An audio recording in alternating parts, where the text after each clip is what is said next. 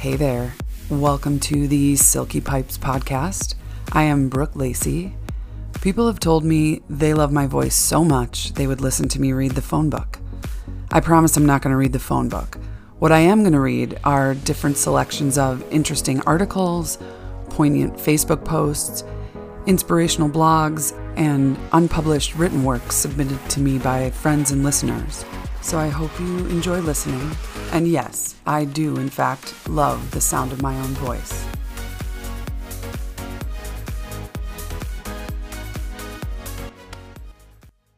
So, this one is called Self Doubt Can Actually Help You Bloom, and it all starts with how you talk to yourself by Rich Karlgaard. This was published on ideas.ted.com in June of 2019. The key to harnessing self doubt starts with self efficacy, or our confidence in our ability to set ourselves up for success. And we can improve self efficacy through something that we uh, already do talk to ourselves. We live in a society where people are obsessed with early achievement, but most of us don't explode out of the gates right away. That was true for Rich Karlgaard. After a mediocre college career, he worked as a dishwasher, a night watchman, and temp before finally finding inner motivation and drive. These qualities led him to start a tech magazine in Silicon Valley, and he eventually became the publisher of Forbes. He has conducted years of research and interviews to find out why some of us bloom later in life and how we can all achieve our full potential. Here, he writes about the unlikely power to be found in self doubt. Most of us allow far too much self doubt into our lives, but for late bloomers, self doubt can seem a heavier load. We often start out in a hole by undervaluing our abilities and contributions, which inflicts many different kinds of pain, from panic to paralysis to embarrassment. But the long term damage is even worse. Left to fester, self doubt can prevent us from realizing our full potential. That's the bad news. The good news is that self doubt, odd as it may sound, is actually a secret weapon for blooming. When properly managed, it can help combat complacency and improve our preparation and performance. It drives us to question results, experiment with new strategies, and be open to alternate ways to solve problems. Tactics that correlate with late bloomer strengths, such as curiosity and resilience. But self doubt isn't only a performance enhancer, it's also a recipe for being a wiser leader, teacher, parent, and friend because coming to terms with it makes us more compassionate and gives us greater insight into ourselves and others. The problem is that many people deal with self doubt by sabotaging our chances of success. The key to harnessing self doubt starts at the very core of our individual beliefs about ourselves. When discussing self doubt, the popular advice is that we just need more of the opposite more confidence, more assurance, more chutzpah. But the issue with confidence is how we try to achieve it. Too often, we try to win high self regard in cheap ways. We undermine others, or we compare our achievements to those of the weakest around us. We conform to cultural norms, believing that what society values is what we value, and how society defines success is how we must define success. These cheap tricks are unsustainable and lead to narcissism during good times and depression during hard times. Self doubt is normal. It's a mistake to believe that you, me, or any of us are alone in facing this problem. Popular musicians, world renowned brain surgeons, and even the brightest and most creative aren't immune to this nagging sense of dread. The late author Maya Angelou once confessed I have written 11 books, but each time I think, uh oh, they're going to find out now. I've run a game on everybody, and they're going to find me out. To bloom, we must learn not to fear self doubt, but to embrace it as a naturally occurring opportunity for growth and improvement. The key to harnessing self doubt starts at the very core of our individual beliefs about ourselves, with what psychologists call self efficacy and understanding self efficacy begins with Albert Bandura. High self efficacy is good because unless we truly believe we can produce the result we want, we have little incentive to try in the first place. In the field of psychology, Albert Bandura is a giant. In 2002, Bandura was ranked the fourth most important psychologist of the 20th century by the Review of General Psychology. Only B.F. Skinner, Jean Piaget, and Sigmund Freud ranked higher than Bandura, who achieved his exalted status for his theories on self efficacy. Bandura was born in 1925 in a small town on the windswept plains of Alberta, Canada. His early education occurred at a school with only two teachers. Because of limited resources, he says, the students had to take charge of their own education. Young Bandura realized that while the content of most textbooks is perishable, the tools of self directedness serve one well over time. Fending for his own education undoubtedly contributed to his later emphasis on the importance of personal agency. Bandura attended the University of British Columbia, where he graduated in only three years. After earning a PhD in psychology at the University of Iowa, he was offered a position at Stanford University and began working there in 1953. And he's still there.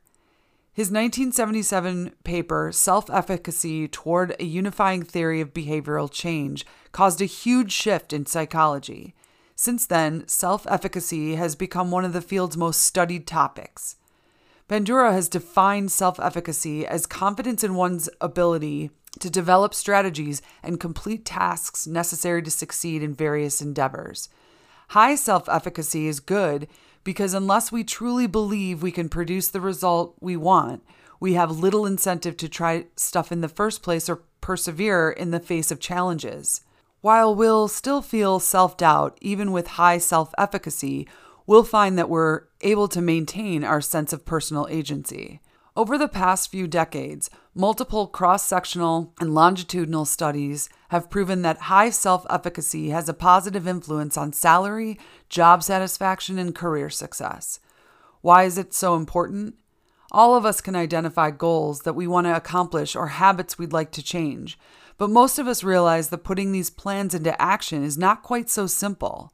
Bandura and others have found self efficacy plays a major role in how we approach goals and challenges. This is particularly true for late bloomers. Due to society's obsession with early achievement, late bloomers are often denied the two primary sources of a strong sense of self efficacy mastery experiences and social modeling. Mastery experiences are instances of mastering a task or achieving a goal, such as acing a class or test, dominating a sport, or nailing a job interview. Many late bloomers have fewer of these moments, so we don't experience the socially applauded outcomes that bolster self efficacy. The other sources of self efficacy, social modeling, is when we see people similar to ourselves uh, succeed, raising our belief that we too possess the capabilities to excel in life. However, late bloomer success stories garner little attention in our world which focuses excessive attention on the precociously talented and youthfully ambitious. While we'll still feel self doubt, even with self efficacy, we'll find that we're able to maintain our sense of self agency. We can improve self efficacy through something we already do talk. We all talk ourselves through situations, good and bad. It's our inner cheerleader or our inner critic. Psychologists and researchers call this voice self talk.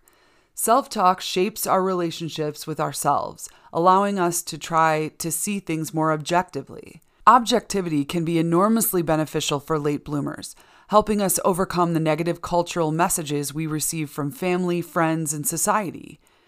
Positive self talk and its relationship to self efficacy has been a topic of intense study for sports psychologists. There's a study at the University of Thessaly in Greece where they studied water polo players and how self talk affected their ability in throwing a ball for accuracy and distance. The players using motivational self talk significantly improved at both tasks versus the others, and the study showed that motivational self talk dramatically increased both self efficacy and performance.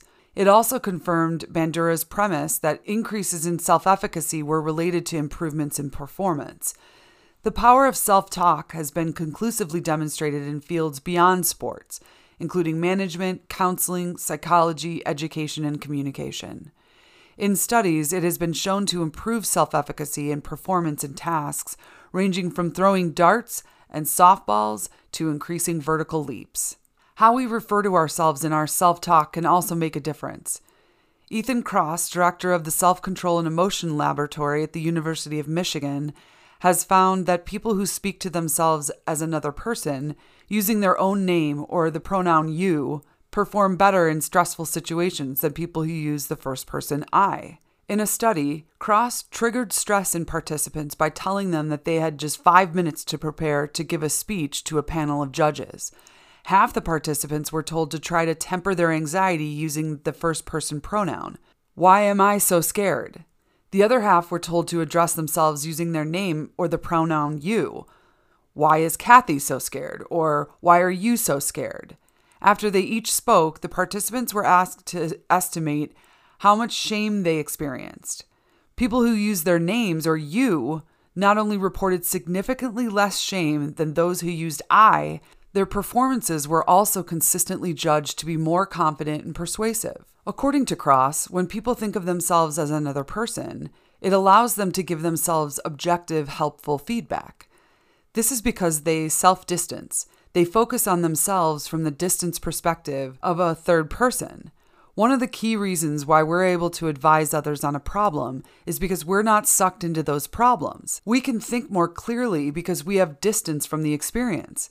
By using external pronouns, we view ourselves as a separate person, enabling us to give ourselves more objective advice. The next time you're frazzled and need a motivational pep talk, consider giving it to yourself in the second or third person. This can help you look at the situation from a logical, objective perspective rather than an emotional, biased one. But there's one caveat verbal encouragement of this kind isn't about being a relentlessly optimistic cheerleader. It's one thing to put a positive or constructive spin on a situation, it's another thing to create unrealistic beliefs and expectations. Setbacks and mistakes are not to be brushed aside with a glib cliche. Instead, they're moments for reflection and opportunities for learning. To get the greatest benefit from self talk, or any sort of verbal encouragement, we need to develop statements that support a realistic self image.